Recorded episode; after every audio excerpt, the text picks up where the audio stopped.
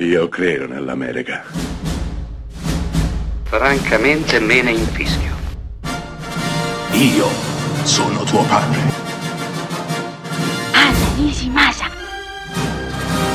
Rimetta a posto la candela. Rosa bella. Alien, diretto da Ridley Scott.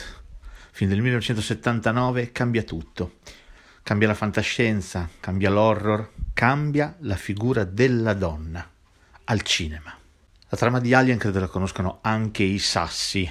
Un gruppo di astronauti sono sulla Nostromo, un'astronave in viaggio verso casa, vengono svegliati dal sonno criogenico perché il sistema, il computer dell'astronave, ha ricevuto una richiesta d'aiuto.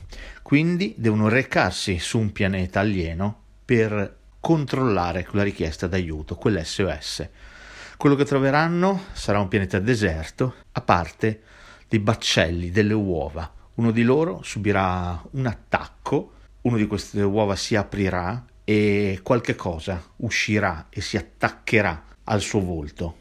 Dopo qualche giorno questo organismo alieno sembra morire, staccarsi naturalmente da solo. Il nostro astronauta John Hurt torna tranquillamente alla normalità, se non che da lì a pochissimo, in una delle scene che ha cambiato per sempre la percezione della fantascienza al cinema, il nostro, mentre sta mangiando, si vedrà squarciare il torace e un piccolo alieno uscirà di fatto fuggendo e dando inizio a un vero e proprio incubo e dando vita a un vero e proprio universo. Ha cambiato per sempre il cinema di fantascienza, sì perché per la prima volta ha unito la fantascienza all'horror in un modo scioccante per lo spettatore.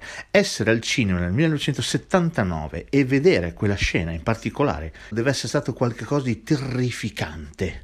Da lì in poi il cinema non è più stato lo stesso, ma anche per un altro motivo. La protagonista del film è Sigourney Weaver, che nei film successivi diventerà sempre più importante, anzi diventerà la protagonista fondamentale e principale.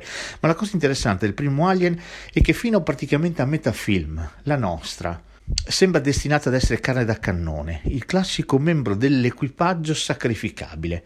È qui che Ridley Scott fa il ribaltone, mette la donna al centro. Tutti gli altri sono carne da cannone, ma non Ripley non Sigourney Weaver, che diventa la vera e sola e unica antagonista di questo alieno e di tutti gli altri alieni degli altri film. Ridley Scott non solo ridefinisce la fantascienza, ridefinisce l'horror, cambia tutto, ma arriva anche a ridefinire il ruolo della donna al cinema. Looking out on the morning I used to feel so uninspired. And when I knew I had to face another day, Lord, it made me feel so tired.